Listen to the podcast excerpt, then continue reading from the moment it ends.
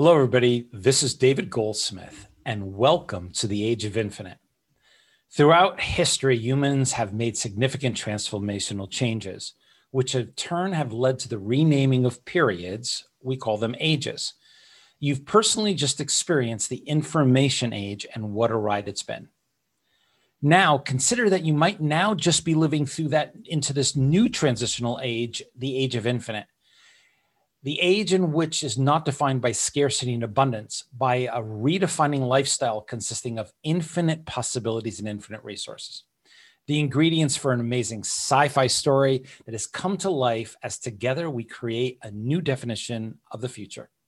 The podcast is brought to you by the Project Moon Foundation, where we look to establish a box with a roof and a door on the moon, the Moon Hut. We were named by NASA through the accelerated development of an Earth and space based ecosystem than to turn those endeavors, the paradigm shifting thinking, and the innovations back on Earth to improve how we live on Earth for all species. Today, we're going to be exploring, which I thought was going to be our topic, but we've got a merger here, is capturing pictures of space as a means of improving the human species. But then it's kind of got a different twist here a little bit, taking pictures of space to improve the human race. And before I get into this, this is the first time I'm going to share this with anybody creating a title can take up to three hours. And it is not an easy uh, ordeal. We don't just come up with a topic. Our guest today, Andrew McCarthy. Hi, Andrew. How are you? Good. We had a an awesome experience trying to come up with the title, and Andrew can share that it was it's challenging. It's not an easy process, but uh, we found one, and Andrew just gave me another one, so I figured I'd kind of toss it in there. So let me add to you why Andrew's on, and I think that'll be valuable.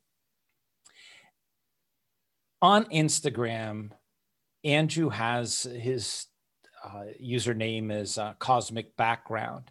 He has today about 380,000 followers. And in my feed, I consistently see these absolutely amazing images of space and the moon. A few of the moon were just mind boggling. And I, uh, he's an, a freelance astro astrophotographer. And I decided at this point, where I think this is going to be our 40th in our sequence, that we need to continue to expand the view of who's in the space industry and what they deliver and what they can help us to do moving forward.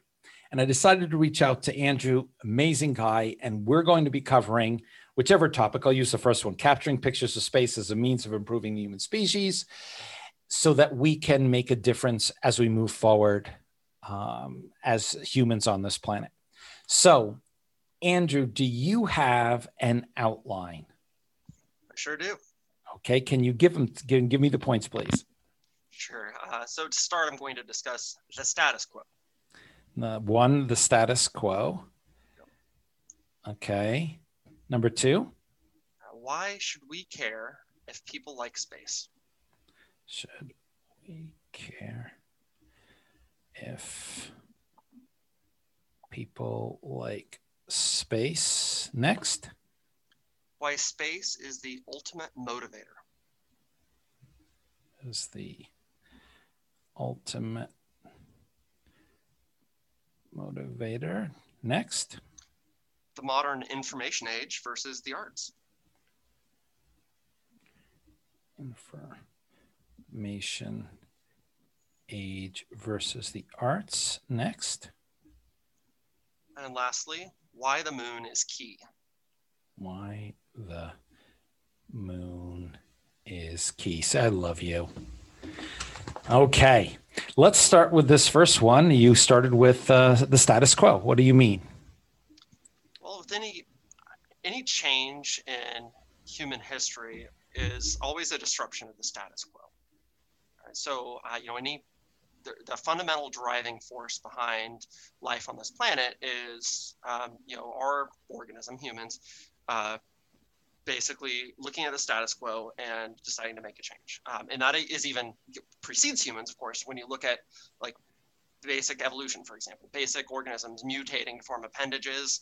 um, and you know early early creatures or early humans actually becoming like bipedal for example you know evolutionary changes uh, to figuring out how to use tools to solve problems uh, and learning basic survival skills uh, and things like migration those were all born out of uh, looking at a problem and coming up with a solution uh, whether whether naturally through uh, through evolution through mutations or through intelligence and humans we're uh, intelligent creatures. So we're accelerating that process today. And disrupting the status quo has become a means to reach capitalistic goals and uh, reach uh, new frontiers, uh, physical frontiers, and uh, more um, metaphorical frontiers. So there's people that stand out uh, as disruptors. Um, you know, like I came from the tech startup space, and uh, you know, people are always coming up with new ideas to fill consumer gaps, and you know, those people are disruptors. They identify well, a problem, they come up with a way to change. Just, it. just for my knowledge, what was your background uh, in the tech space? I worked in uh, in sales and business operations. So I I helped convince people that they had a problem in the current business model and try to sell them some software to solve that problem. What what type of uh, applications? I sold marketing software for a while, and then I moved on to partner management software. Mm-hmm. So things that uh, just help people manage their business. Okay, just wanted to know your background a little bit in that sense. great. Okay, so it's a means of capitalistic goals. People who stand uh, stand out from them and stand up to make these changes. Okay, go ahead. So humans in general, and being very, very um, general here, we're very, very adaptable. So we're we're survivors, right? Like you can throw us in pretty much any environment, any situation, and we adapt to that environment. Uh, and I, I think that can be a good thing and a bad thing. Um, and the reason I think it's a bad thing is because I think fewer people seek to change their environment for the better. Um, where some, one per, type of person potentially adapt to that environment and they essentially just suffer through it. Um, others are looking at ways to improve their, their situation. Wait, wait, um, wait, wait, wait, wait. You just said you believe most people uh, adapt for, for worse. Is that what you were saying? Well, so so I'm saying we we are survivors, right? Like so yeah. you, we can adapt to any environment. And when I when I say adapt, I don't necessarily mean like in a way where we're changing. Maybe it's a psychological adaptation to where okay. we just we're con- we become content with the status quo. Maybe it's living in poverty. Maybe it's living in a poor climate. Um, you know, there's uh, there's a, a, certain type of person that is compelled to uh, leave that situation. Yep. Uh, and there's a type of person that is content staying in that situation. And I'm not saying that's good or bad. Um, you know, it's simply a uh, simply I'm just making an observation about human nature and but your your contention was that most people uh, don't don't change it for the better, and they actually make it worse. Not necessarily make it worse, but they simply they simply don't work to improve their situation. Yeah, okay. that's that's an observation that I'm making. And uh, by the way, I could be completely wrong. No, no, that that's okay. It's it's what's driving you to do yep. your photography and do your work. It's an interesting take that you're believing that individuals who get into a bad position and it's okay again i'm not i'm just trying to i'm listening to what you're saying and you see the world as not enough individuals trying to make a change uh, or don't know how to make a change maybe that could be added that they don't know how to make a change or they're making a change to improve their conditions for the better. Uh, yeah exactly exactly. Okay. that's the observation that i've made simply about human nature. Yeah. Uh, and um, you know i'll make a a very rudimentary example of that. Um, you know, for example, early humans, you have, um, you, you know, they're sitting in a cave. Winter comes around. One guy sits there and shivers through winter. One guy learns how to knit himself a sweater. One guy moves to warmer climate. Right. So there's two people that are disrupting the status quo. One guy is not. One is disrupting the status quo by staying where he is and figuring out how to stay warm by knitting himself some clothes. The other guy figures out how to stay clothes or uh, stay warm by simply relocating. He's he's marching across the desert now, looking for a better climate and Uh, hopefully he finds it. Might die too, but at least he's, Does he's trying something. Yep. So so we've got two examples of disruptors there. And uh, you know, in many ways, our modern civilization is based on those people. The guy sitting in the cave shivering, um, he didn't really contribute anything to the development of society. Um, and uh, then again, nothing, nothing against this guy because you know he's making he's making his situation work one way or another. Um, but the guy that's inventing clothing, um, you know, that's that's knowledge that is going to be passed around to other humans. The guy that's the guy that's migrating, he's now going to spawn offspring in a better climate. So you could say that they're actively advancing uh, the human race just by just by making these simple changes to make their life better. Um, they've disrupted the status quo. They no Okay. longer have to shiver in a cave every single winter. Um, so the reason I'm fo- focusing on the status quo is because I've found that there's a status quo associated with modern perception of space. And uh, perception of space, in my experience, falls into three main categories. You have groups of people that are very, very positive about space. Uh, people like I, I, would, I would say I fall into this category because the- uh, to me, I a- put them into the enthusiastic, the, the enthusiast world. there, there you go. There you go. I'm very enthusiastic about space. I, um, it's a big part of my life. I'm actively working uh, in the industry to an extent, and like everything that I do, space is in the back of my mind uh, because it's it's just simply falls in line with what I personally believe and what is interesting to me. Okay. Um, you also have a group of people uh, that are neutral about space.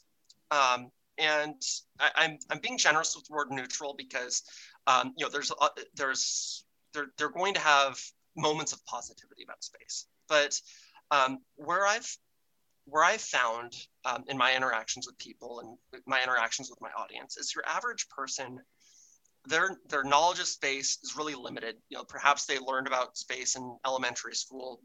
Uh, you know, they they read about the Apollo programs. You know, unless they're old enough to have lived through them, uh, and their their perception of space is really molded off of maybe pictures they've seen from the Hubble telescope, random news snippets about things that we've discovered on Mars, and they enjoy those things but it's at such a superficial level that it doesn't really change anything about their life. Um, they go around their day just simply knowing that, oh, there's astronauts in space, but how does that help me?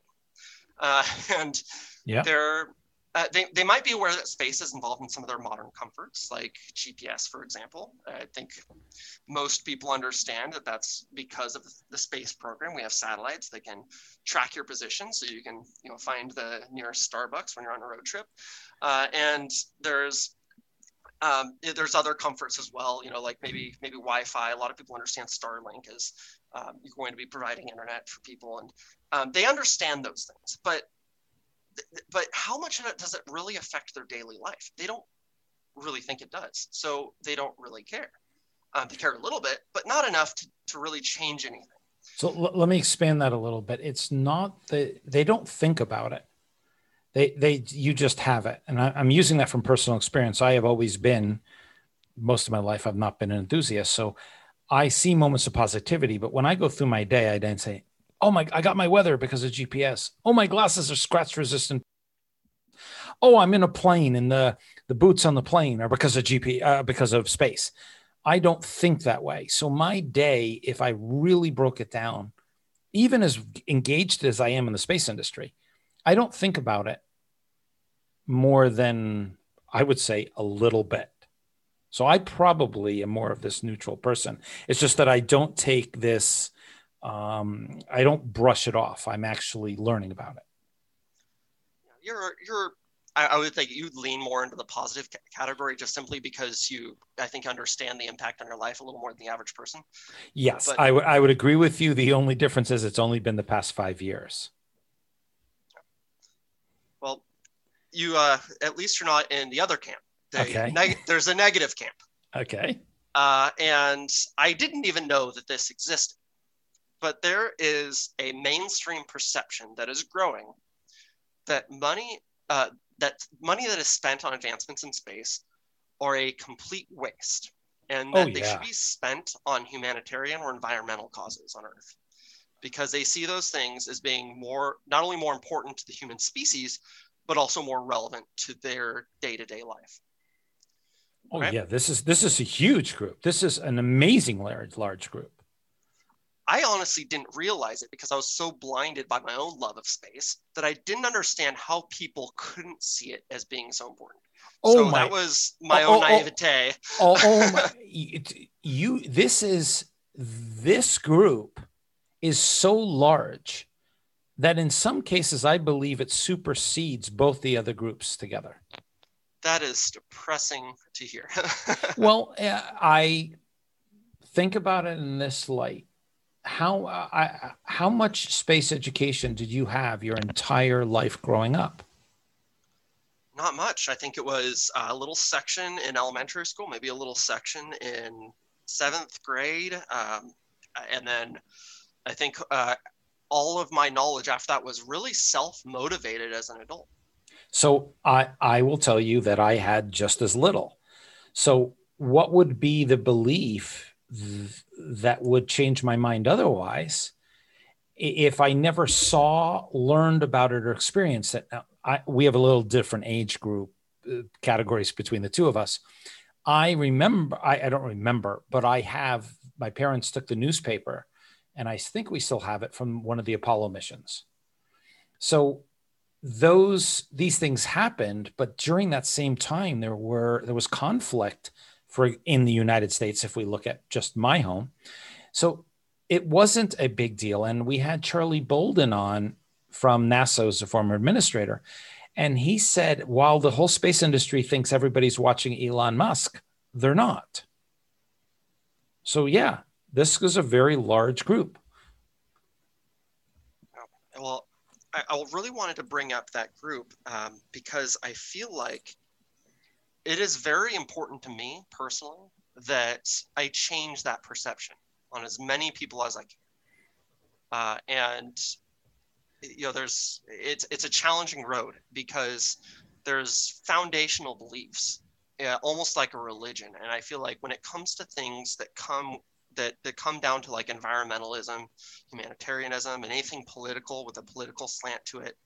Uh, you know, it's it's almost like a religion, uh, mm. to where it's such a foundational belief that it becomes a part of your personality and it becomes very hard to shake.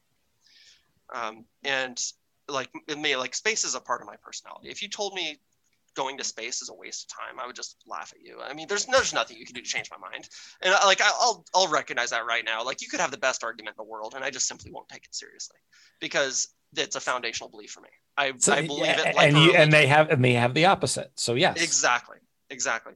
Um, so so how do you how do you prevent that? How do you change that status quo? Um, and uh, you know, unfortunately, the answer for a lot of people is you really can't uh, because, like I said, it's a foundational belief. Now, I know where my passion for space comes from.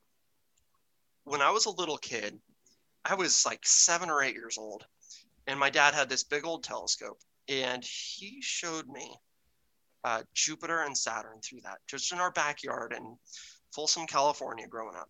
And like I, seeing the rings of Saturn with my own eyes changed me forever.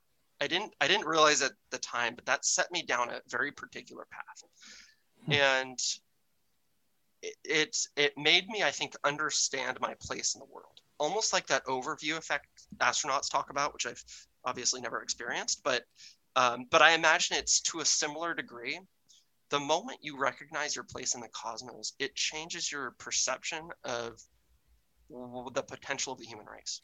So let me let me do one thing just to help anybody who's listening in for the one moment. The overview effect is the experience that is the outcome of being in space and seeing the world aside from being on it. So you're either on the International Space Station looking down and you see the world in a view that you've never seen, or from the 24 astronauts who've seen the world from afar. And it was named by Frank White, who we've done a program on. And that name that what the reference that was just given was that andrew gave was based upon this thing called the overview effect. So you can continue on. I just want to make sure people understand what that meaning is. Great call Great call. Yeah. So I, I, think I experienced a mini version of that over effect, overview effect when I saw uh, when I saw planets for the first do, time. Do you remember that experience, or are you just remembering that you had the experience? Well, that's the funny thing about memories. Who knows? so, so when you had that experience at that time, your father brought you up to the microscope. He said, "Take a look here." He had positioned it to see the the rings of Saturn. And what went through your head? I think at first I thought it was a picture. Uh, oh, okay. And I was like, okay, that's interesting. There's like a picture in the telescope. And my dad was just explaining to me, it's like, no, that's a whole other planet. It's like like Earth, but different. And I was like, oh, okay. And he's like, you know, that has has rings around it because the rings are held in place by gravity. And you know, of course, I have no clue what he's talking about. I just knew that it was pretty. It was it was fascinating. I just I didn't want to stop looking at it. Um, and he revisited that a few times with me uh, over the course of the, the next couple years uh, you know, every time he had his telescope out, he'd give me a look through it. And so I, you know, I saw Jupiter. And this was around the time uh, the Shoemaker-Levy impact happened. Uh, that was the comet that was broken up in Jupiter uh, as it passed Jupiter, and it struck Jupiter, uh, left a series of scars all along the side. And you can actually see them with an amateur telescope. They just look like little little dark blemishes along the surface. So the the Shoemaker-Levy is what they named that Correct. Yeah, that was named after the two astronomers that discovered it. Oh, so Levy is the name. Okay. So I'm thinking of Levy like a, a dam breaking.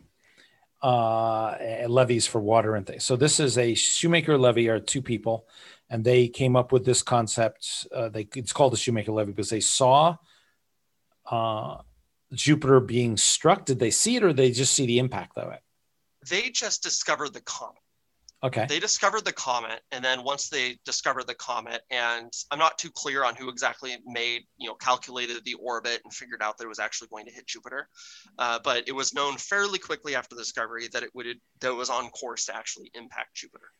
Wow. So they were they they were they did they actually see it happen? Yeah, yeah. We we actually watched the impacts happen. Like, oh, really? And, Hubble, cool. and Hubble's got some great pictures. You can just Google, you know, Hubble, Shoemaker Levy, and you'll you'll see the impact scars on Jupiter because uh, the the comet broke up and struck the Jupiter's atmosphere, and you know it didn't even hit a surface. It's just you know impacting the atmosphere at that speed is basically like hitting concrete. So it's just you know exploded and it left like earth-sized stars like stars bigger than our planet on on the side of jupiter. So really? just this crazy celestial event that we are all able to witness and we're incredibly lucky it happened at a time when we had the technology to actually watch it. Well, um, so so i'm going to stop you sorry.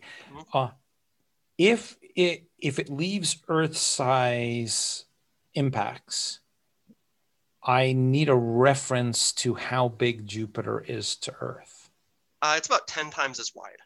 So if Jupiter, or if, if Earth is about 8,000 miles wide, Jupiter is about 80,000 miles wide. Okay, that helps so, me. So so you can have these large craters on that size. Okay, yep.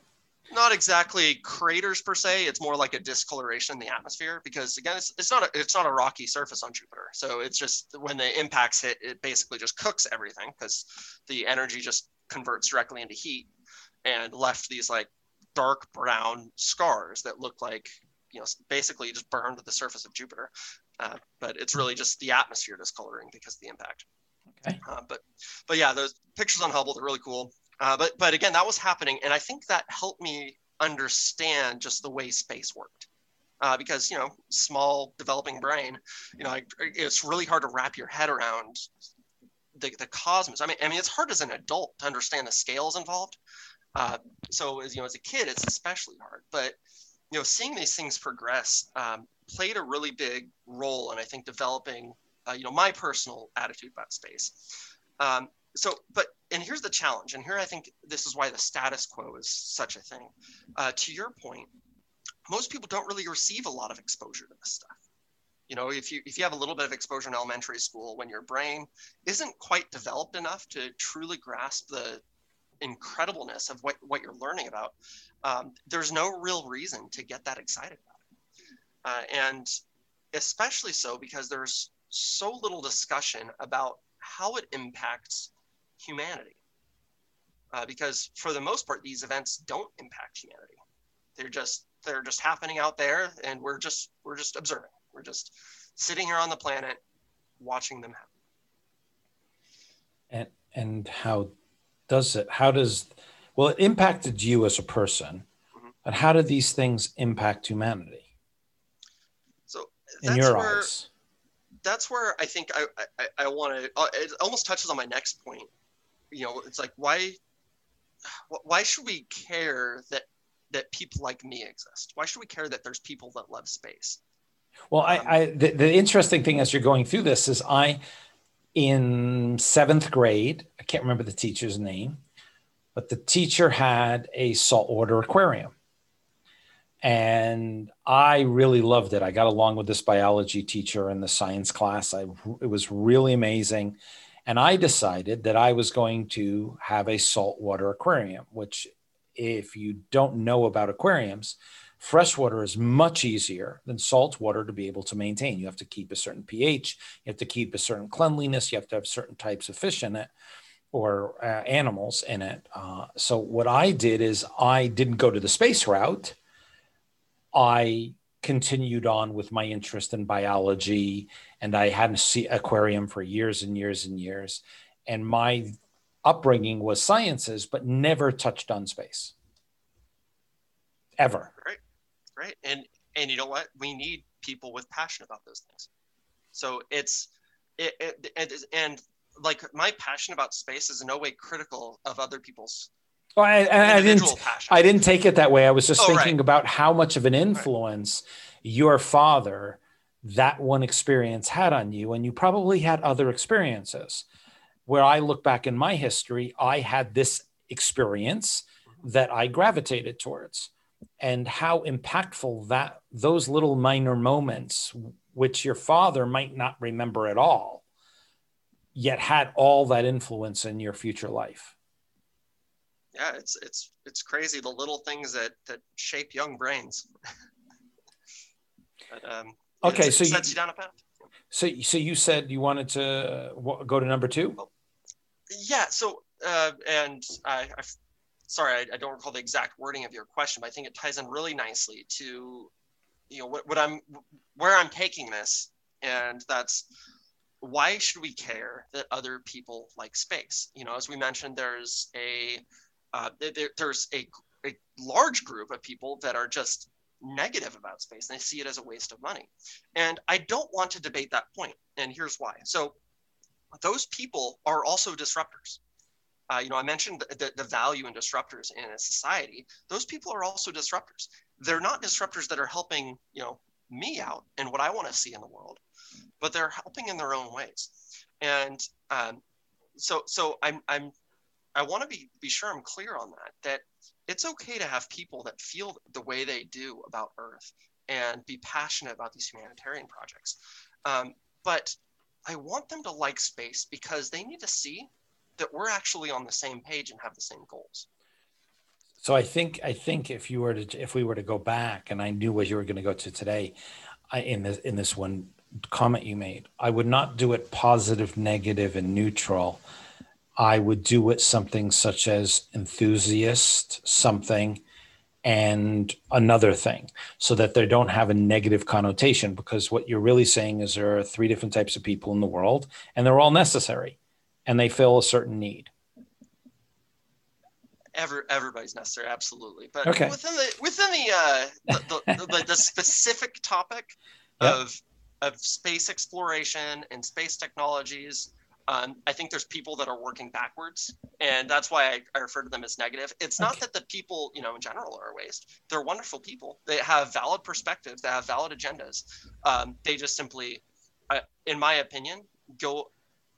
They they they're not seeing space for what it is. Yeah. Uh, and that's that's where that's, that's what I, you're working on. That's what I'm that's working That's what on. I'm working on. Yep, exactly. Yeah. Okay. Um, so so yeah I just maybe there's a better word for them but uh, I, I don't i don't mean to call them out as being negative but no and I, I know that. That's what i'm saying. If, if we if we were to go back in time and be able to adjust those few comments i would have probably thought of different words because we're not saying that individuals who are not interested in space are negative. We're saying that they have a different perspective of how the world should run, what should do, where we should go, and what should be engaged in. While there are people who are very enthusiastic and believe space is a, an instrument or a change vehicle or something exciting to explore and develop, and every and people have different interests. Exactly, exactly, they do, and they make very valid observations. Um, you know, like I, I don't want to necessarily debate some of the points that they'll make uh, about wasteful spending in the history of the space program because honestly, they're probably right. There's probably has been wasteful spending in the history mm-hmm. of the mm-hmm. space program, um, it, but but we, you know, you can't throw the baby out with the bathwater. It's you know, it's we we screw up sometimes, but overall we're marching forward. Mm-hmm. Uh, and it's something that's overlooked um, by by individuals in that in that camp is the huge list of humanitarian, environmental, technological advancements that were born from these programs that push the boundaries in space, like solar technology, for example. You know, if we're talking about uh, you know environmental concerns on Earth, solar technology is you know is absolutely huge for you know green renewable energy you know and and that's just one one small example but te- solar technology wouldn't be where it is today if it weren't for the space program. Um, and then things like water and air filtration. Um, you know think about you know how important important water filtration is uh, for you know people that don't necessarily have access to clean water. Uh, things like leds that change the way we use energy. Led bulbs are in every home now and they used to use you know these horribly inefficient bulbs that were literally just cooking inside their uh, their their glass their glass bulbs radiating heat which is you know just a just a waste of energy. You don't use light bulbs to heat your home but they are heating your home and that's just wasted energy. So so things like led technology are huge. Insulation insulation in your home has been molded by the space program because insulation is so important in space. So so the list goes on and understanding these impacts is hard before we have them. So before we developed these technologies, we didn't know what we what was going to what kind of challenges we were going to be faced. We faced these challenges, we solved these problems because we took on a venture uh, that we never tried before. And we didn't know the humanitarian or environmental impact these these endeavors would have. We couldn't have known. So yeah. pushing the boundaries is important because but we don't always know why. We just so, know that it is important.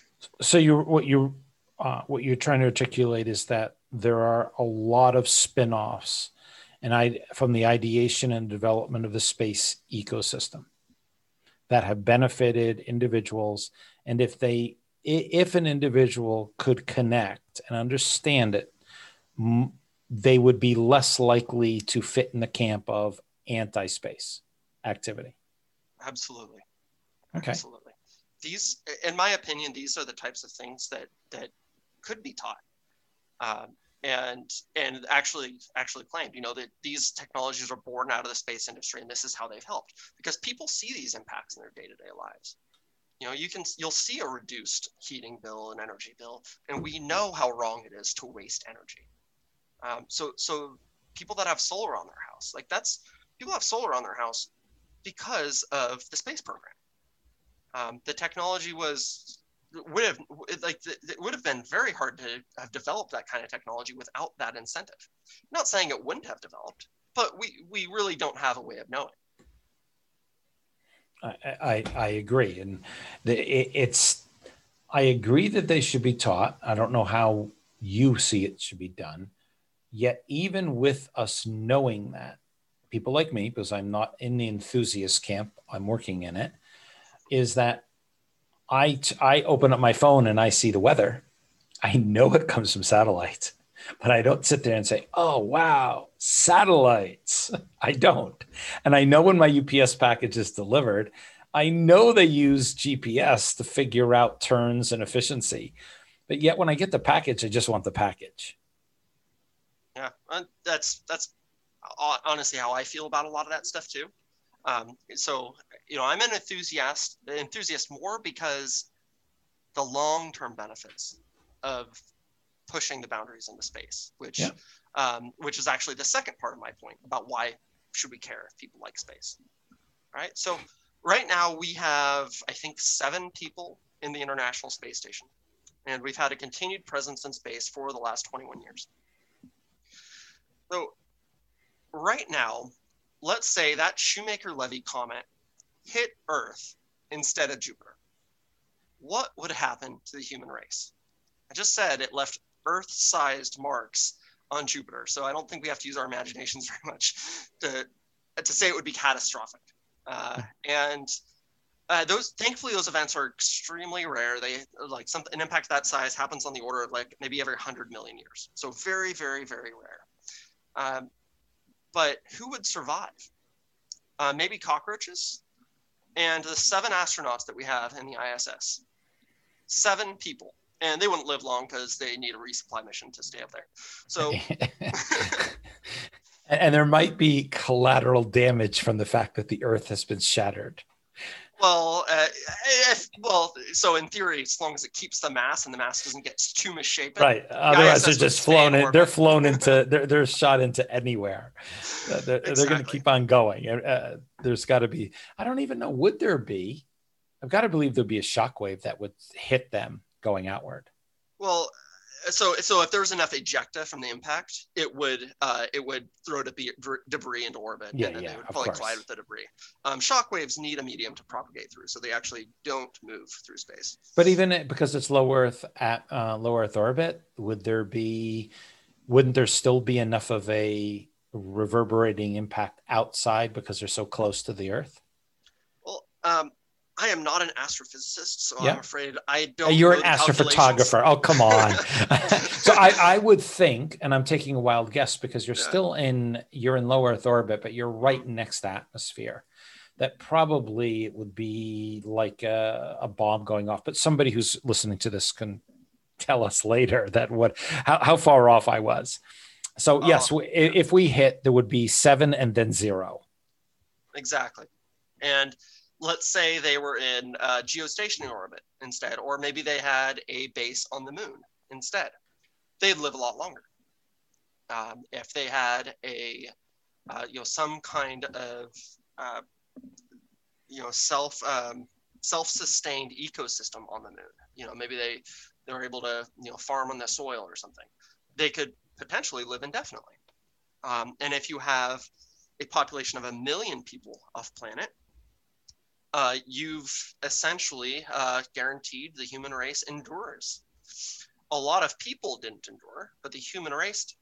And the our you know past achievements and the the great things we've accomplished technologically can live on uh, you know through that new settlement. So it's a personal question. Uh, do you actually? I mean, honestly, honestly, honestly, care that the human species goes on? Well, if I was one of those people in that lunar settlement, I would definitely care. You would definitely care. Okay, so uh, I, I, love the argument that people will say, but the human species goes on. I'm thinking, so you really don't care if there's 10 billion people who die on this planet in 20, 40 years. You just want to make sure the human species goes on. That's all that's important to you. And I, I personally, I'm personally about myself and my children and the people I know enduring I, I don't, I'm not going to profess to say that I sit around and think about the human species must endure. Well, no, of course not. Because no, no. Some people, if, if you're dead, why would you care? So, but that's an often an argument that's tossed out. The human species, we have to continue the survival of the human species. Like, yeah, but my kids aren't going to be on it and their children probably won't be. So if there's only 500 to 1,000 people or a million people, even with those numbers, mm, odds are I'm not going to be part of that group.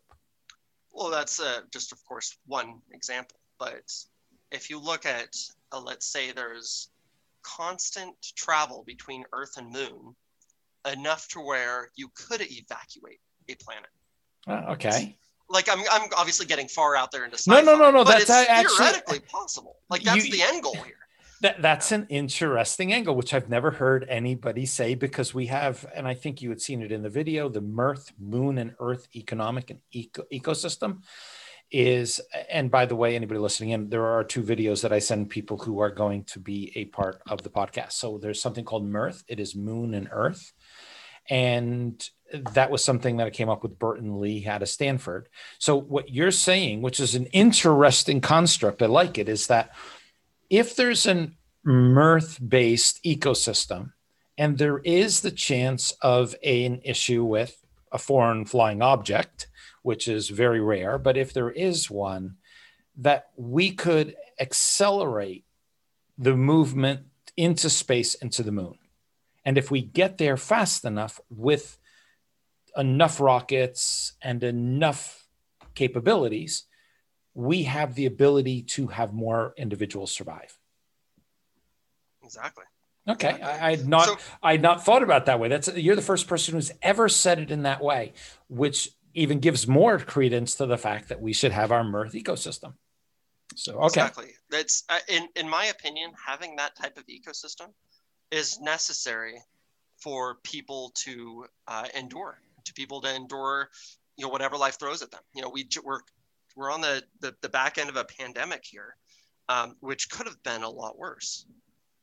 Oh, they they've been a lot worse. Yeah.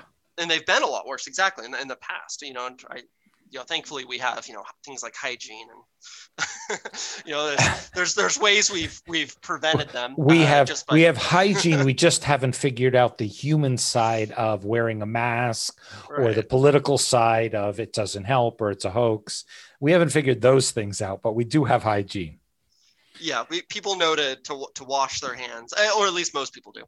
Uh, and so, so the uh, it's interesting. You you've taken it. Okay, go ahead. Continue with the pandemic. So, uh, yeah, it, but again, if there's a pandemic, everybody on the moon would just be like, "Oh, well, it doesn't affect us." So, um, so there's benefits to sectioning uh, people. You know, imagine if there was no boat or air travel during the pandemic, it would have stayed in at ground at um, at patient zero, like the country of patient zero. It wouldn't it wouldn't have traveled to America, or you know, unless of course it actually started here. And I did, and forgive me, I like every time I read the news, I feel like it looks like it started somewhere else. So I don't I don't really know. we, we and we don't know how far back, and we probably will never know. The right. the the thing, the picture that comes to mind in my head when you're saying this is I would want to make sure that my children were on that ship it wouldn't it would be okay if I couldn't be one to make it. Yeah, you get get them tested, get them on no, the get them on the ship. Right, just get them on the ship and get them on their way. And I would, in that sense, with the Moon Earth ecosystem, which Mirth I believe is going to be what we develop next, and that's again what we're working on, is that this gives a, a capability to put in space individuals in what is it? It's called the Van Braun von Braun uh, system, which is the circuit, the um, like a, a Ferris wheel in space that people can live in, or is the what's the other one that uh, Bezos has been talking about? The Orion, O'Neill. The O'Neill station is like a tube in space that people can float, or the moon. Okay, I, yeah, I like good it. example of that in that movie Interstellar. Right, in Interstellar, absolutely. Tube, yeah. Yeah, the, I, I just learned recently from one of our team members, Andreas Bergweiler, who's fantastic out of Germany. He's an amazing wealth of information. He just said to me one day, "It's not an O'Neill station; it's a Von Braun station." Like, okay, I don't know the difference. And so there are two different types. One is like a Ferris wheel, and the other one is like a tube in space, and they're very different. Yeah, the, the 2001 Space Odyssey, I think, is the example of the Von Braun. Oh, station. Oh, okay. Yep. Yep. Absolutely. I, I don't know if he was picturing something bigger though. That one was pretty small. No, the I, I just I know that individuals have been professing that they're going to do this in short periods of time. And it these are huge, massive structures. You, you don't even have a place to stand, and you're going to put 400 people in space or 600 people in space. It's not as much of an impact of this moon which is uh, can house and survive many millions of people. So there's more opportunity in that at the present time. I never, I, I hadn't brought it into the ecosystem survival. That's interesting. You you kind of did a shift off for me. Thank you. Yeah, well, that's that's what I'm here for. okay. Uh, well, so uh, you know, and obviously the example we made was was just talking about the moon, and you know, you're discussing, you know, if we had stations in orbit, um, you know, and then but of course this this this these problems that I discussed facing the human race become even more insignificant if the human race was actually on multiple planets, multiple multiple moons, there's other places we can live besides the moon. Um, you know, obviously Earth is ideal. Earth is the favorite, um, but we could we could in theory go everywhere. Um, and uh, you know, obviously we've you know discussed you know why I think people should care in a sense where it potentially gives your lineage a chance to endure and survive, get off world, whatever. Um, but why do we really need people to, to care so much still? Um, yeah. And uh, and the the reason is right now I think the obstacles are more political than anything else. And um, space ventures are government funded for the most part. There's obviously um, there's a commercial sector now that's growing, and thankfully, uh, it's really pushing it, pushing the industry right now. Yeah, well, yeah, um, but, without the government, without satellites from government and contracts from government, there would be a whole different story. Oh, absolutely. And and what NASA's mission was was to fill in the gaps on what the commercial sector couldn't do because there was no financial incentive for. Um, now there's financial incentive for certain things, so it's kind of growing on its own. Uh, and you know, of course, NASA is still still going to be pushing that envelope, so they're still very important to this whole thing. Um, but you know, NASA is you know it's getting it's getting funding from the government, and politicians are involved. Politicians are public servants that need to do what people want them to do. So if funding for space isn't popular, it's not going to happen. And if you have a growing camp of people that say, no, NASA is a waste of money, we need to take that money and put it towards, you know, whatever, whatever, you know, humanitarian, you know, causes the focus that year, um, we'll simply stop pushing those boundaries outside of the commercial sector. And, uh, you know, there's a, a chance our space program's just dead. It just, it just, it just stops right there and we never go anywhere. And yet, um, if we, if we look at a full world, the Chinese are going to continue to develop. They run it as a government agency and develop it. The Japanese space agency tying in with uh, Europe and the US. The European Space Agency, I read the other day, is they're feeling with something, and don't quote me, 70 to 80% of all launches came out of SpaceX as a percentage of what go, went into space, that they're now going to try to amp up their position in the space industry. So there's also a competitive nature of who's going to take on this lead and who's going to take advantage of the opportunities that come out of space. Yeah, yeah, exactly. And of course, one of SpaceX's biggest customers is still NASA. Yes. So NASA is still driving that, even just by being a customer. Mm-hmm. Um, and I, I, don't know exactly how it works out, like because I know there's they, they do a lot of um, a lot of launches for private companies do. They, they put up commercial satellites and things. So it's I know it's not just NASA. A lot of it's um, a lot of it's private money too. Yeah, you've got Rocket Labs. You've got the, there's there are a variety of different types of launches going on at the present time. Yes.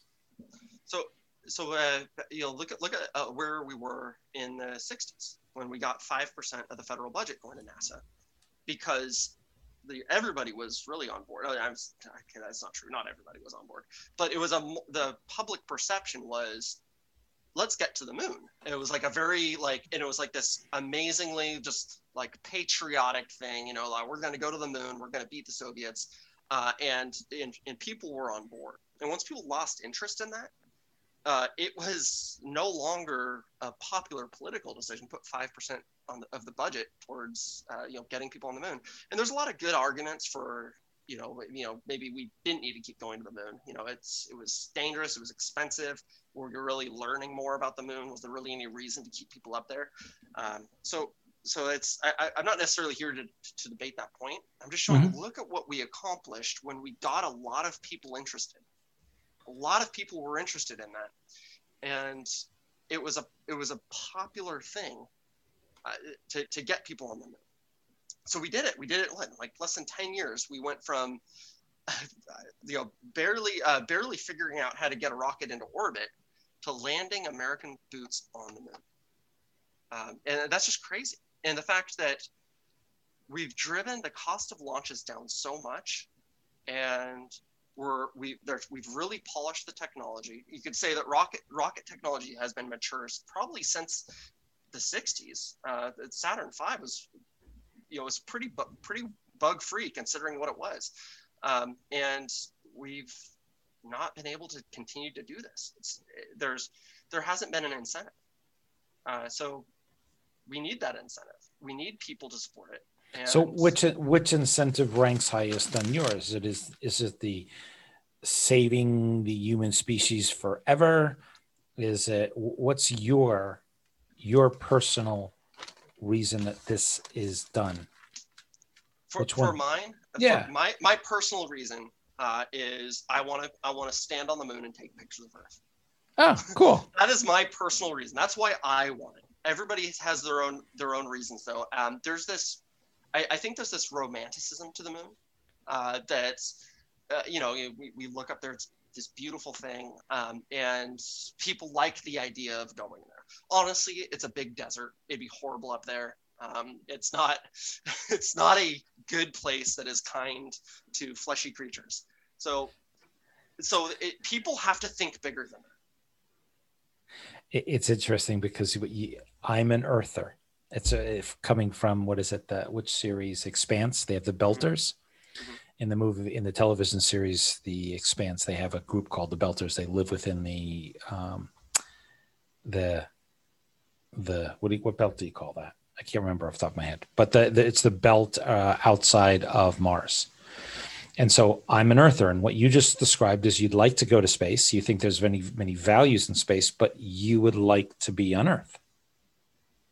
Well, I think Earth is just simply the best possible place. Okay, I ju- I'm just I'm not judging. I'm just saying I now know you're an Earther. well, you know, who knows? You know, maybe they, uh, you know, they, so so I, I actually look at the moon kind of like Las Vegas. Um, you know, think about what uh, I don't I don't know if you you you know anything about Vegas history, but that guy Bugsy, right? He just yeah. had this dream. He's like, let's just build this hotel in the middle of nowhere.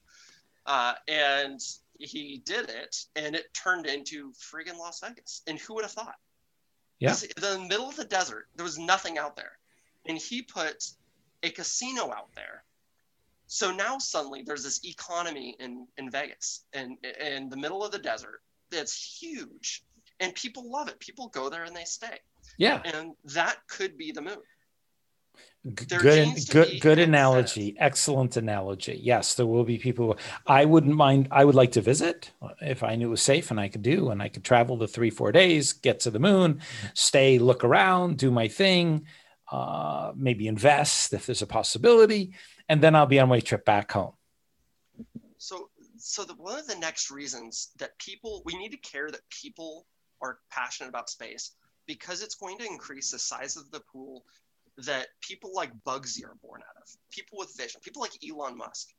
All right. If you have a million people and one of them is, you know, potentially the next Jeff Bezos, for example, you know, he's, he's doing um, uh, Blue Origin, right? So he's also working in the, uh, working in the space industry.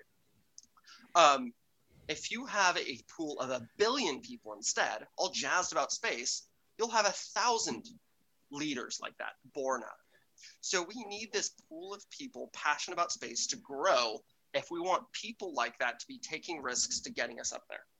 So you might have this visionary that's like, I figured out a way to put a casino on the moon and I'm going to do it. It's going to be an absolute lunatic. No, no. In, in Project Moon Hut, we call you call it a billion hearts and minds. Okay. So yeah, you're you're exactly right, and the number is a billion. So it's very good. All right, cool. I nailed it. so uh, my point is we need to increase that that pool size of people passionate about space uh, because otherwise you're not going to have enough people taking these risks. You're you're uh, we're limited with just elon musk who's really only focused on the transportation. That's that's his thing. That's his game. He's focused on building the vessel that gets us back and forth. Once that's built it's going to make things easier but still why would somebody take a risk to do anything um, and that's why we need these visionaries. We need people that are going to, like, it's not me. I know it's not me, but there's going to be people that that see these problems and look to solve them. And there are people like Bugsy that build a hotel in the desert, and they'll build an economic reason for people to go to the moon. So this is why we need people passionate. and because major frontiers aren't necessarily explored by a society. There's exceptions, of course. I think Apollo was an exception. That was a society all making the decision to go, we're going to get on the moon because it required public support. Space, I think, is different. I think you're going to get capitalists interested in space, and it's going to be individuals that actually end up pushing those boundaries. People that say, you know what, I'm just going to risk it all, throw caution to the wind, and see what happens if I uh, if I create a financial incentive for people to go to the moon, it, because it could pay off huge. Imagine the value of the first mining operation on the moon. Right? So there's a huge cost to transport materials up to the moon. So anything in space is instantly worth more than its value on Earth. Right? So if you set up a, a mining operation on the moon, you're you're going to be worth a fortune to people that want to build settlements near your mining operation because they don't need to bring raw materials. You have them. Right? So so there's people that are going to see that and take advantage of it. In my opinion, that's the next step in space exploration and it's I think it's soon. I think it's going to happen within my lifetime. Um, how old are you? The, I'm 37. Okay. So within the next within the next couple decades, I bet we will see that. Um, just, yes, yes, you, you just will. gotta stay focused. You yes, you, stay focused. yes, you will. You will. I love the optimism. right? Otherwise, so, otherwise, what am I doing every day? so that's kind of a if, if if I didn't think that way, we'd be I'd be in trouble. I'd have to I should do something else. Okay. I, I I love what you're saying, and you actually articulated it very well, differently than I have said it eh, eh, in certain places, which I like. Okay. Well, that kind of brings me to my point, and I kind of I think I got into it a little early, but space is really the ultimate motivator. So you you have like if if you're a capitalist and you're looking at the value of raw materials, um, you're you're instantly able to expand your wealth by getting those materials into space. Uh, however, however you do it. Uh, there's uh, so so there's this uh, meme that that floats around every so often. I think I've seen on Facebook that says something like, this asteroid's worth 10,000 quadrillion dollars or something like that. Because uh, it's like filled with rare metals. Have you seen that? And what do you know what the name of the asteroid is? Oh, I don't know, but I don't think it matters either because no, it, I, it does because it's very important to me. Its name oh. is its name is Davida. Oh, I didn't know that. there is an asteroid. It's like worth uh, 19 quadrillion dollars or something like that. And I was looking at it. I said, "What's the name of this thing?" And it says it was named Davida. That's great. So, so that so so it might not be important to you, but it's important to me. Well, I'm glad it's important to you. But, um, but I hate to break it to you, but those economics actually don't make sense because if you were to transport that uh, asteroid Davida to Earth, it would no longer be worth uh, 19 quadrillion dollars because those rare metals that are on it are no longer rare now that we have them in abundance on Earth. So Correct. that's yeah, that's just basic economics for you. You can't just flood the market with something. Um, and however, it definitely has value in space. In fact, I would argue that it has more value in space because the energy required to get something off of Earth is huge. You know, I, I don't know the actual math. Um, so again, I'm not an astrophysicist. Neither do but, I. But it's like thousands of dollars per pound or something like that. Um, and I know SpaceX is they're taking really great strides and figuring out efficiencies to get that price down. But it's not going to get really much cheaper uh, because it just can't. You need chemicals to propel these things. Chemical rocketry is fundamentally inefficient because you just simply you have to reject so much mass to get something to move into space. It's uh, you know, thank you Newton. yep. Basic laws of physics there. Um, so because the gravity well of Earth is so steep, it makes sense to harvest these materials elsewhere, get them onto rockets, and then you could in theory, bootstrap civilization across the entire solar system uh, because you're now able to harvest things off planet and build the raw materials necessary to, to do construction, to build rocket fuel, to do uh, even water, uh, which is obviously necessary for survival. Um, all these things become available off planet and thus are worth their weight in gold. And Good. Yeah, that, no, that, that's an interesting point. That it's not worth it bringing it back. I looked the numbers up. This might be useful for your thinking. When the space shuttle was in operation, it could be launched a payload of 27,500 kilograms for 1.5 billion or $54,500 per kilogram. For a SpaceX Falcon 9, the rocket used to access the International Space Station, the cost is now down to $2,720 per kilogram. And that was in 2019. Right. Uh, and the, the Starship that he's working on should get it down even lower. I think it was down to something like five hundred dollars a. Yeah, it's it's gotten down. I, I was looking at. I tried. To, I was doing this as quickly as possible, but it's it's really dropped significantly to. And I, again, I don't know the number, but it's dropped significantly. So yes. But that's still expensive. You know, I, I mean, imagine building a skyscraper on the moon with materials from Earth. It's mm-hmm. just it'd be just silly expensive.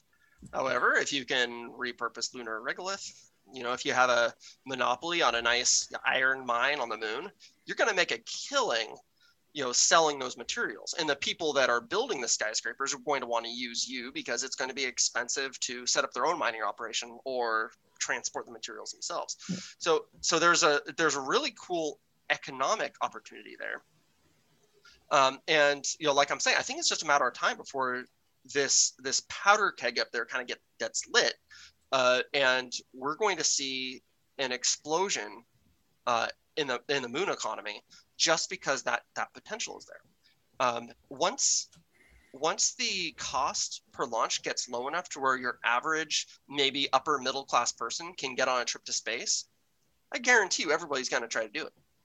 I mean, uh, even people that aren't jazzed about space, they're like, "Oh, where were you last weekend? Oh, I was in space." Like, mm-hmm. how cool is that? I mean, it's a bucket list. Um, it just wasn't accessible before, but it's becoming accessible to have civilians travel to space and travel to the moon.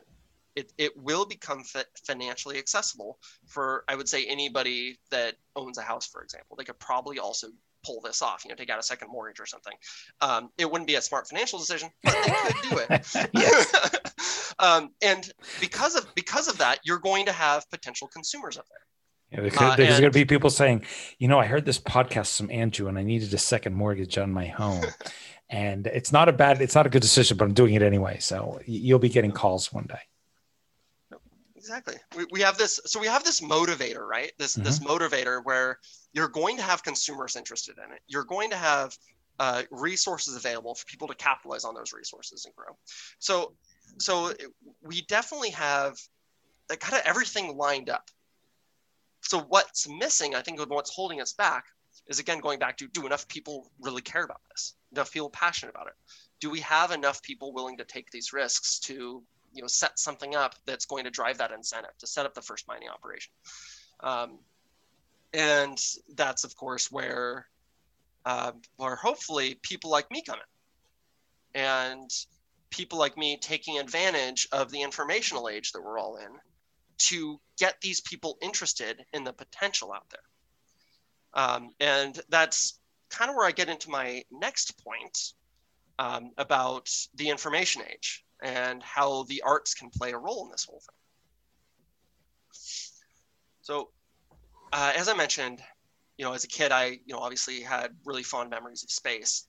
Uh, and, you know, it wasn't until I was an adult really that I thought about it and I was like, all right, you know, I'm going to buy a telescope. I want to revisit that experience I had. And I, I did. I bought a telescope. I spent like I think like four hundred, five hundred dollars on just just basically a Dobsonian, a very simple telescope. And what, what did you call it? Uh, a Dobsonian. It's a very simple type of telescope. It's essentially just two mirrors and an eyepiece. Okay. Uh, but but they're big and they they allow for very easy like backyard viewing. Uh, so I bought this thing and I didn't know anything about what I was doing. Um, I didn't know anything really about space other than that I liked it. and mm-hmm. I I bought this telescope. I assembled it and took it into my backyard.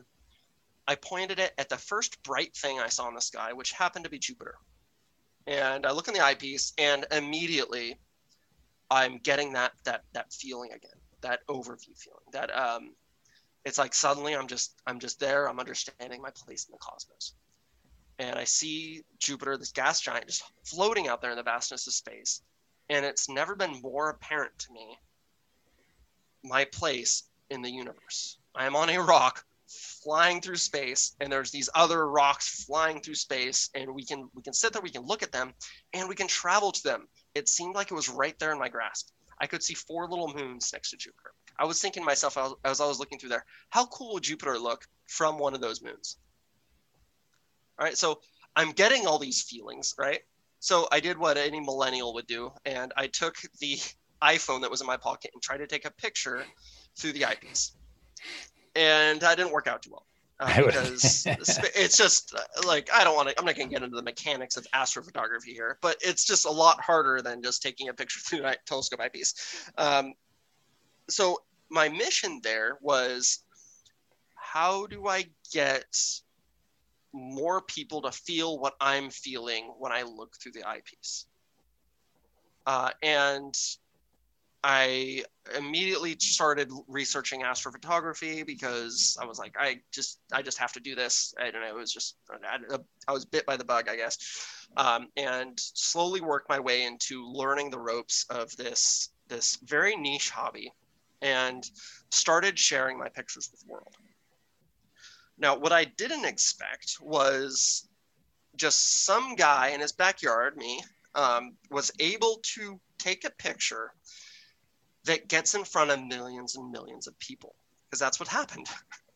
I took a picture of the moon, did my best to recreate how the moon looked through through the eyepiece um, by researching all photography techniques, etc. I spent like a week on this picture, um, and it went viral and got just millions of eyes on my work. And I think more importantly, it inspired other people to try to take pictures themselves. So the information age has made it possible for people like me with an idea to spread it through other spread it through virality to plant like almost like little little franchises of other photographers that are doing the same thing and getting it out to more people. I have counted since I started doing this in the last year, I think maybe a couple dozen people that are just like me that started doing this because I was doing it. Cool. So my goal here isn't necessarily to inspire the next leader, right? Like um, I'm not gonna. I don't necessarily think I'm going to like inspire the next Elon Musk because he sees my picture. However, it's very likely that I inspire somebody who gets into the photography, who does inspire the next leader to that that wants to put a set up a mining operation on the moon and that's possible just due to the nature of social media so if if i'm able to do this i could potentially play a role in shaping the economy on the moon. Because there's you know kids looking at my pictures that are that are getting the the space bug like i did. And who knows what they're going to go on to do. Um, not everybody has a dad with a telescope to show them saturn or jupiter. Um, but pretty much everybody has social media now, or they have parents that have social media that can introduce them to these pictures. And you know, I ideally um, that's going to that's going to spawn that curiosity that we're talking about. That's going to get people that would have been in that negative camp, who don't see space as necessarily a means to, to their end, whatever whatever it happens to be, humanitarian causes, environmental causes, but could see space as the solution for truly everything uh, because it's to an extent how I feel. I feel that by pushing these boundaries, we solve a number of problems here on Earth, potentially all the problems on Earth. Uh, and uh, it's like I know I, I probably come across a little bit like a um, like a cultist, maybe a space cultist. No, no, even it that much. I, am I'm, uh, I'm I'm I'm looking at. I pulled up your imagery just for the sake of helping me to talk um, myself to you about this is that your imagery is beautiful. You have some amazing photographs. And yet, at times, I ask myself, how much was the coloration? How much did you change it? How much did you do? These things don't might not exist this way. How much are you, do you alter as compared to how much do you deliver exactly what you see? So, with the moon, particularly, I try to recreate what my eyes see with a couple exceptions. Um, for example, with the moon, I always try to draw out the color in there. So the moon is actually really, really colorful, but our eyes are very, very weak. um, we can't discern the subtle variations in color on the moon. It just looks gray to us. Um, but there are there is color variations on the moon. Uh, so I I use some some technology obviously to like extract that.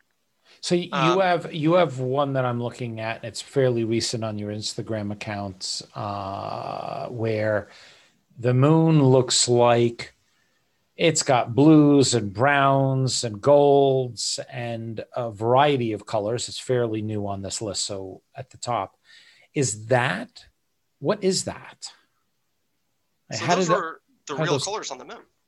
So there is there are sections that are golden and some that are bluish and some that are brownish and some that are yellowish. Mm-hmm. Those exist on the moon as they are. So so here's here's the thing, um, and I think it comes down to asking yourself, what is real? Is your eyes the barometer of truth, or is it some something else? So exist what's existing in my data is things that my eyes are not sensitive enough to discern. So right. I have to manipulate the picture to make it visible to your eyes. I have to. It's um, so. So what are you color balancing? A... I, I, manipulate. I stretch the image, um, saturation. It's, oh, it's so, software. Okay, yeah. So you're you're changing the software. You're you're altering the software to enhance different uh, color combinations that exist. But if you were on the moon, you wouldn't see exactly that. Not exactly. You, so but if you what, had a if you had a, a, certain lens on an infrared or a, I'm using names that come to my mind, but if you had a certain lens on, you would see it more readily. So uh, so let me let me put this way: the moon is gray. Yep. To our eyes, it is gray. Like you look at it, you look at it through a telescope, it's gray. I swear sometimes I see hints of the color. Well, if I like really focus and I use some some observing techniques like averted vision, um, but the, the moon is the moon is gray. However, in my data when I'm taking these pictures, there are variations. The variations uh, in in data, if you're looking at RGB channels, in order for something to be gray, the numbers for each of those channels have to be identical. Yeah, but yeah. they're not. They're always a little bit different. Mm-hmm. Uh, so what that's telling me is, uh, obviously the moon does have color, but also um, it, these colors, what they represent is actually really important to some of the last points I was making, and that there's mineral content on the moon. And that's what those colors actually represent. And that's what I'm showing by exaggerating those subtle differences between the numbers in my data. I exaggerate them, create this color image of the moon. Uh, and it, what it's what it's showing is the, the mineral composition. So now, uh, go ahead, continue. Sorry. Uh, uh now, uh, something that, that's really important to point out actually is one of the reasons the moon is gray is because it's been beaten so much uh, by by asteroids striking it in the late heavy bombardment and unlike the earth it hasn't had erosion to erase the evidence of those things so it has a really nice layer of film over the entire thing and that film is gray however if you dig just a little bit the soil changes color. And that's what the Apollo 15 astronauts discovered. He was just kicking around the sand with his boot and he saw that it was orange under his boot. And if you look in my photo near where the Apollo 15 uh, craft landed, I'm not sure if you're familiar with what that is on the moon.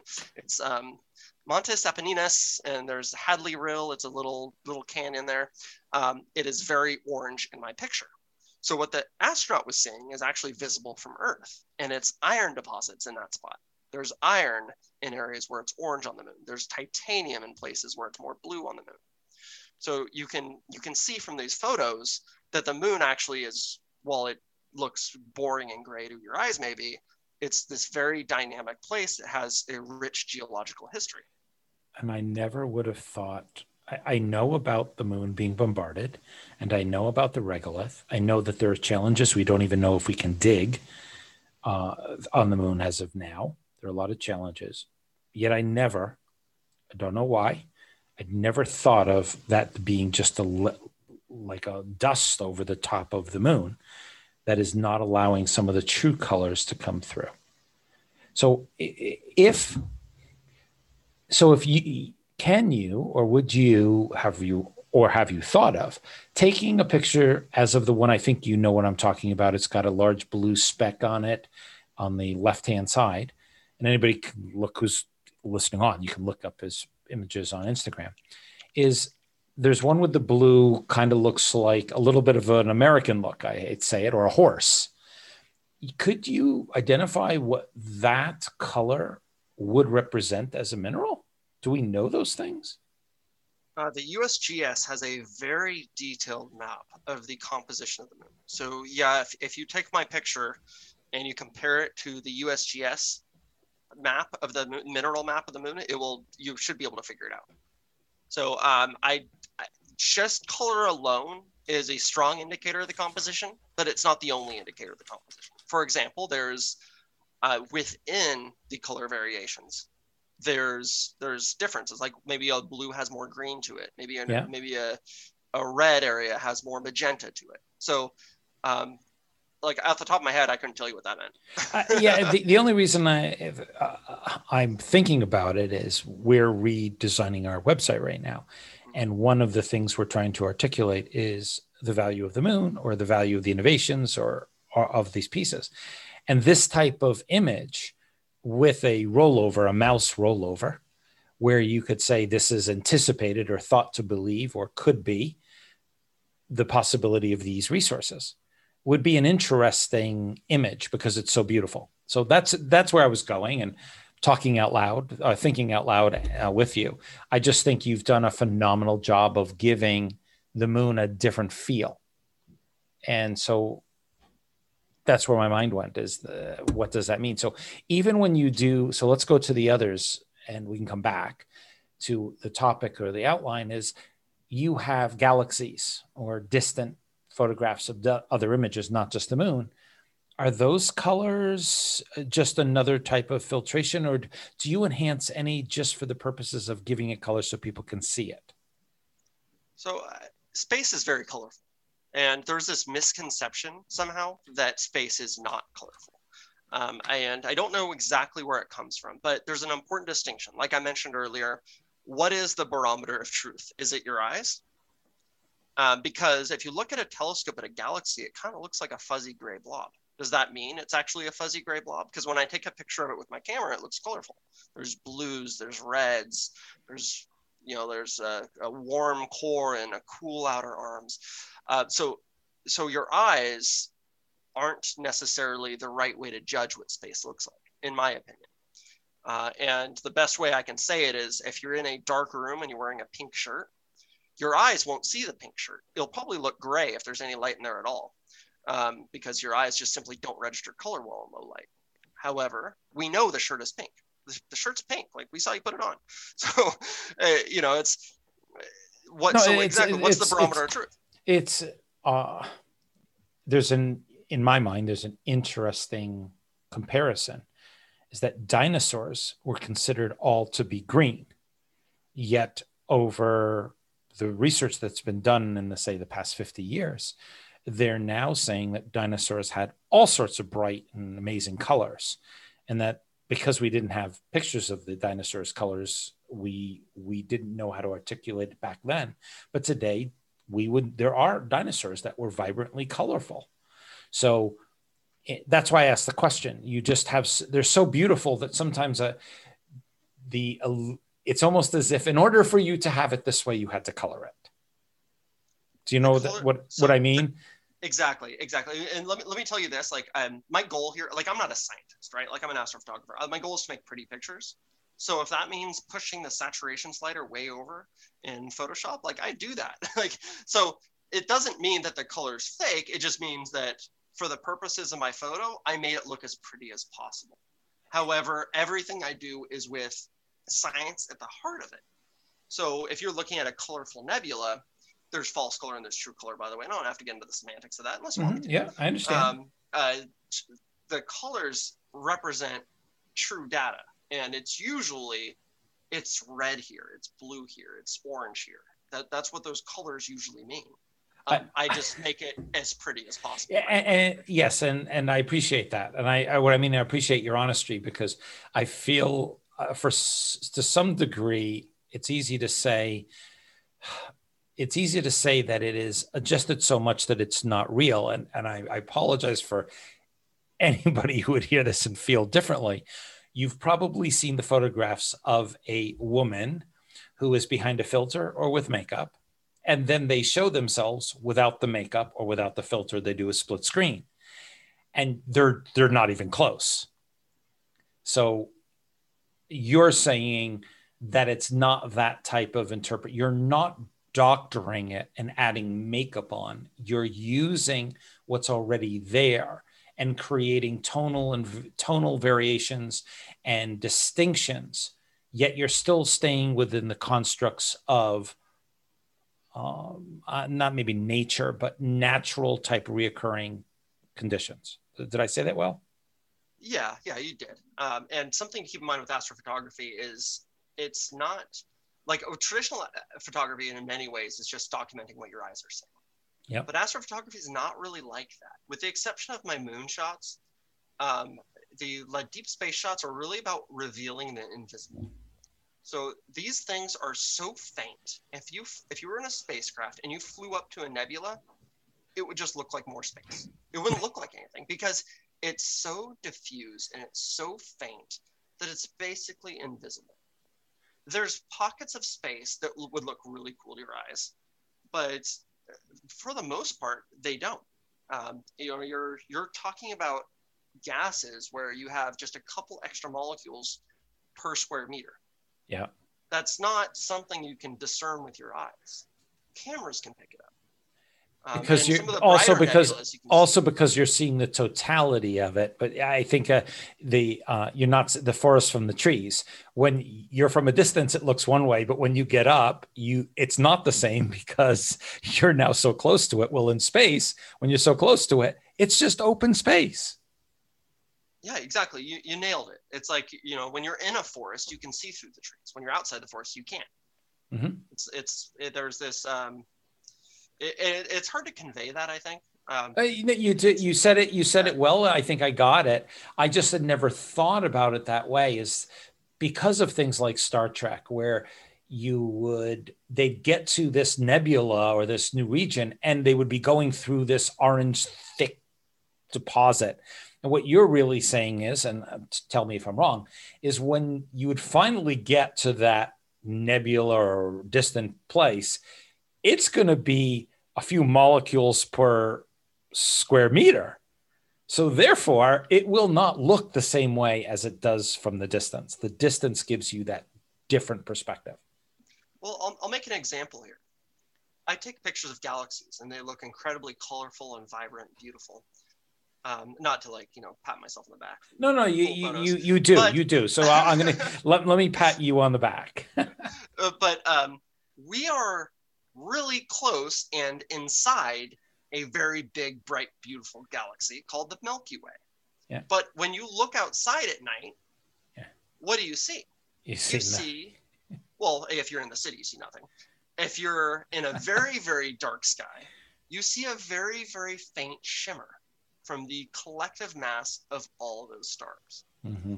So, and that's something that looks incredible in photos. Milky Way photos are incredible. You see these beautiful colors. You see oranges, you see splashes of red, you see blues, you see areas where there seems to be thick dust blocking stars. Like you see all this structure, but you don't see that at all with your eyes.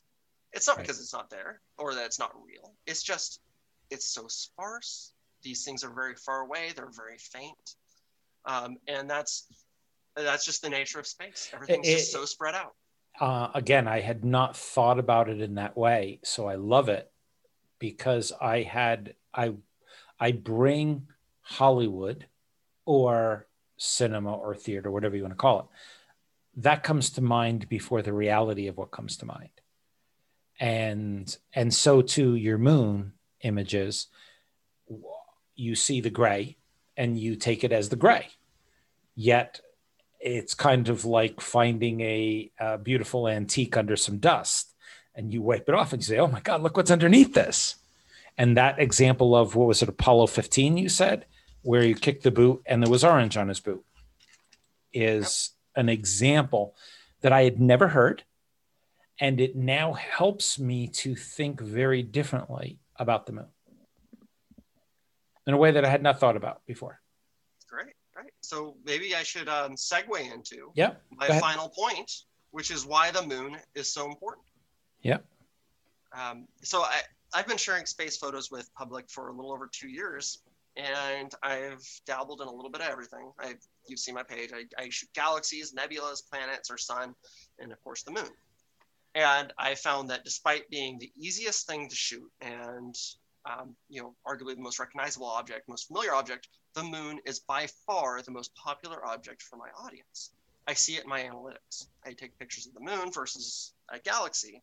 The galaxy being what I think is the cooler target. Um, it's my moon pictures outperform them from an analytics standpoint. I look at likes, I look at shares.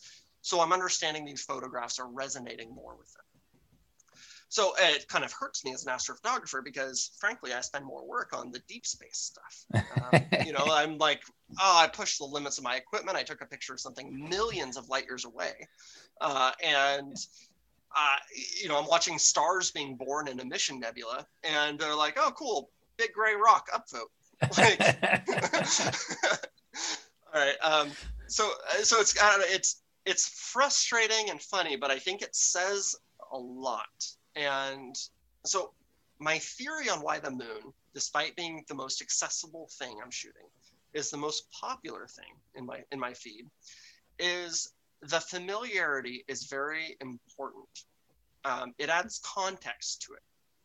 People know what the moon is. Everybody knows. Everybody's seen the moon with their naked eye, it, it, but it kind of looks like this little sticker in the sky.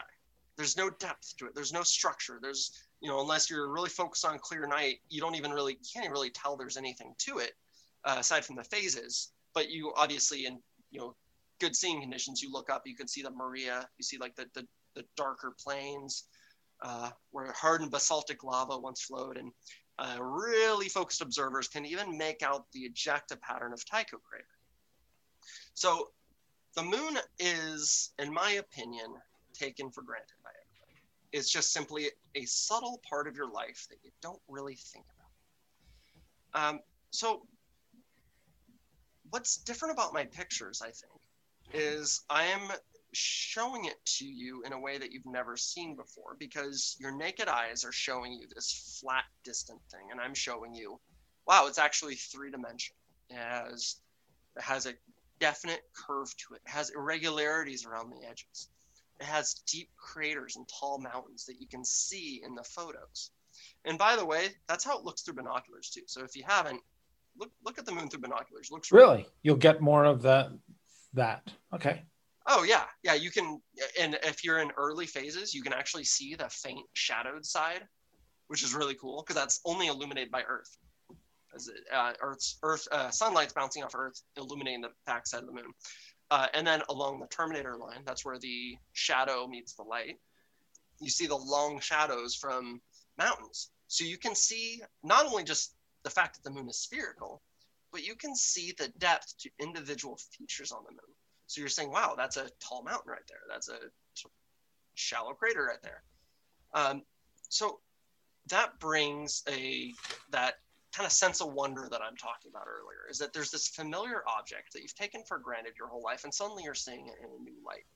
That sparks a curiosity, and I think that's why so many people follow my page, is that they like being fed that. Um, you get endorphins from seeing something in a new way. That's why we like, you know, really cool new movies, and you know, we we, we want to watch the the newest thing. We want to read things that feed us endorphins we need our dopamine fix by going on social media. There's we we get something out of this. And by feeding into that, I'm able to hopefully inspire people to look at the moon as more than just something to take for granted in your sky. There's this actual object there uh, that's accessible, surprisingly accessible. And it looks very close when you look at it through binoculars and when you look at it uh, in my pictures. It's, of course, you know, quarter of a million miles away. It's pretty far away, but it feels so close you could almost touch it. And I want people to feel like they can touch it because they can. They can if things go well in the commercial space sector. If we figure out this whole this whole uh, you know kind of political barrier that's preventing us from you know having this these recurring trips to the moon, it is entirely possible within your lifetime that you could just go to the moon for for a week or two um, as a as a just normal civilian. We we have we have the timeline ready. We're working on it. It'll happen. Do, Yeah, we, we actually Project Moon Hut does. so no, I, I agree with you. I think that in this in the timeline, depending on how old you are, there is a chance that there is the opportunity for individuals to get to the moon and to really transform how we live on this planet through that exercise, as you brought up the innovations and everything else that go with it. Yeah. That's really, I guess, the, the point of this whole topic is, you know, how are these pictures going to be shaping the future of humanity? And, you know, it's, I'm not necessarily, like I said, going to inspire the, the next big pioneer that, that forges their way uh, into space. Um, but, you know, if you look throughout history, these pioneers all had various sources of inspiration. It wasn't just, they didn't just, you know, just pull this idea out of the ether to push the boundaries of human exploration. Like Elon Musk, he's, you know, like he was a big nerd growing up. You know, he he was inspired by astrophysicists and um, you know that's i'm not an astrophysicist but he was inspired by people that were pushing the boundaries from like a mathematical standpoint and and learn about our universe through them um, and, but you know going back further like galileo for example uh, galileo was inspired by a philosopher he was inspired by aristotle so you I, I, doubt Aristotle knew he was going to inspire Galileo, which changed our view of, the, of our place in the universe. Um, Aristotle was just doing what Aristotle did. Very much. Making observations. Um, in Columbus, um, I don't know who, who, thinks he's a good person versus a bad person. I'm not here to make that argument. Mm-hmm. Uh, Columbus uh, definitely was an explorer, uh, and you know he was in, inspired by other explorers. So he took, he looked at what other people were doing and pushed the next step. I'm hoping to inspire other other people that are looking to push the boundaries in photography and looking to, at my moon pictures and saying, how can I make this better? How can I make this cooler? How can I get more people to look at this? Uh, and I feel like I've already been successful in that in that regard, which is why I tend to focus on that as my objective because that's a victory for me. I feel like that's a legacy that I'm going to have by taking pictures of space. I'm guaranteeing other people will take pictures of space. And yes. those people taking pictures of space are going to inspire people that might have the resources and the drive to assist with your goals. Getting people on the moon, getting an economy, a sustainable economy that makes sense and just grows that mirth ecosystem until it isn't a big deal if we just need to suddenly you know skip off earth for a few weeks while a virus blows over. Or, or and or in turn there's an innovation that comes out of it that improves how we live on earth because of the photography that you've taken that's the practical answer i'm more the dreamer i think but there was a, very important reason that i brought up that point because i think it's honestly the most relevant uh, there's there's a little the little bit of dreamer is part of that thing that gets you up in the morning. The practicality is the outcome out of the efforts that are put forward. And so your inspiration is the practicality. Your dreaming and getting up is to find that next photograph that changes so that it's out there, that you'll find it. So I think you've done beautiful work. And as I, as I shared with uh, in the introduction, this was a big departure from what we've had so far and there was an there's an, been a process that we've done for project moon and and for the age of infinite is in the beginning we brought on very technology oriented individuals and we still do we have some great individuals coming on and, and have had we're also expanding out into different realms of thinking. And that's the reason i reached out to you. And that's the reason i felt that you you fit our narrative. And i felt it.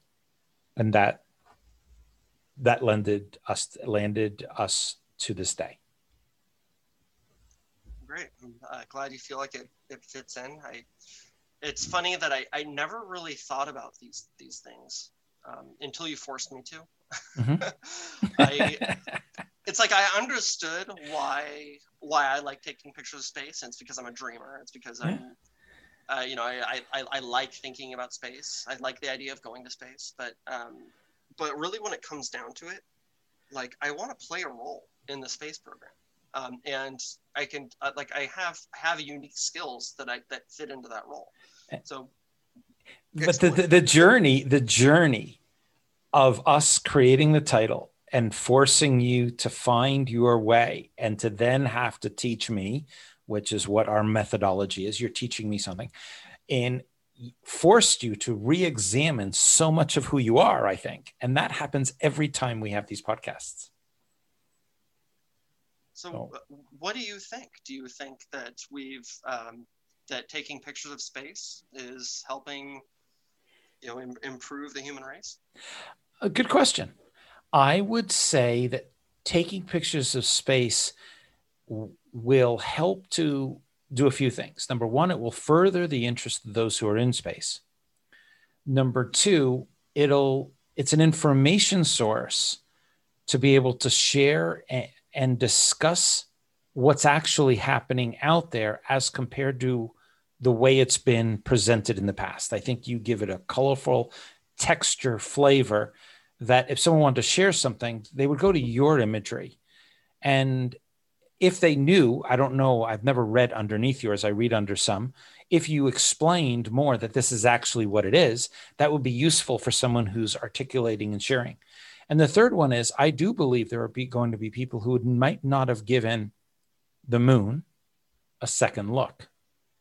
And by seeing it in through your eyes, through seeing it through your photography, it will change them. I think the only challenge that I have, and this is not a complaint, it is just the suggestion, is I didn't know how real they were. So the challenge becomes Am I seeing a real image, like we've discussed earlier, or are we seeing one that's been enhanced just for the purposes of marketing? And so now, today, I will look at your work in a much different light because now I know that you're not enhancing it. You're you're giving me a view that does exist in a in a tonal change, but you're not changing it. Is uh, I think I'm hoping you're getting what I'm saying. I, I you've done more today than all the images I've looked at since I've seen you, because now I know. Right. Right. So yes, I, I do think, and I do think that you with what you've said, you are a definite person who we want involved in Project Moon Hut. because Project Moon Hut is about developing, achieving a box with a roof and a door on the moon. This uh, first phase, we have four phases of development. It is about expanding the moon ecosystem and creating this mirth ecosystem so that there is constantly uh, travel between the earth and the moon and the selling of materials and content back and forth. And it also is about changing the, and improving the world. And yet, and I think that your imagery, and I, I would like to connect you with Andreas, who's connecting, creating our website, because I think that he's a space, space, space, space, space, space guy. He is on the extreme. He's brilliant he would have fun with you because of his love for space and your love for space.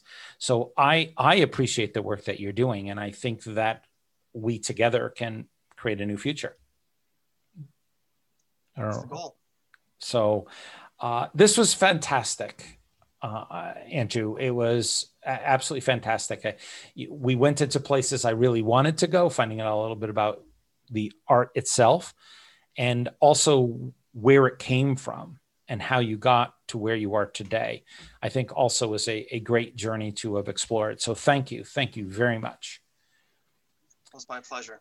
Uh, I want to thank all of you out there for taking the time to listen in today. And I do hope you learned from Andrew. I do hope you check out his Instagram uh, feed.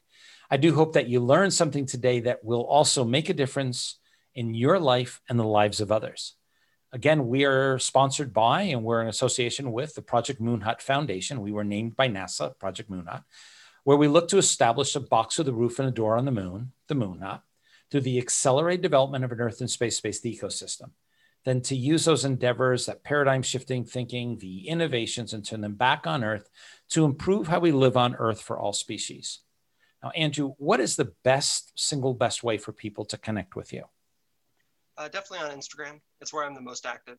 I'm uh, co- cosmic underscore background on there. Okay. Um, but I'm on all the major social media channels. So they can reach out to you through any of those channels. It's the easiest way to connect, and you do reply. I, I try to. Sometimes, uh, sometimes my inbox gets a little crazy, but I do my best. If I don't reply, you just have to keep bugging me, and I will eventually. I was I had I had to fight my way through the same same clutter, and we ended up connecting. So I appreciate that. Great. So for all of those, again, you listening in, there's multiple ways to connect to me. It's David at moonhut.org. There's the Twitter account at Project Moon Hut. You can also directly to me at Goldsmith. There's we have a LinkedIn account, we have a Facebook account for Project Moon Hut, and uh, we have an Instagram account. We haven't been putting things up there, but we do have an Instagram account. We also just put up at uh, at the URL www.projectmoonhut.org, or you can go to moonhut.org. Both will get you there we have just put up a temporary placeholder. We took down our old website. We're in the process of building a new one. Hopefully, in the next few weeks, it'll be up. You can keep in touch with us to see what's going on as we move forward. There's a, a short form to fill in. We're not going to spam you. We're not going to be hitting you with all sorts of information, but you could start to feel what Project Moon Hut is about. That said, I'm David Goldsmith, and thank you for listening.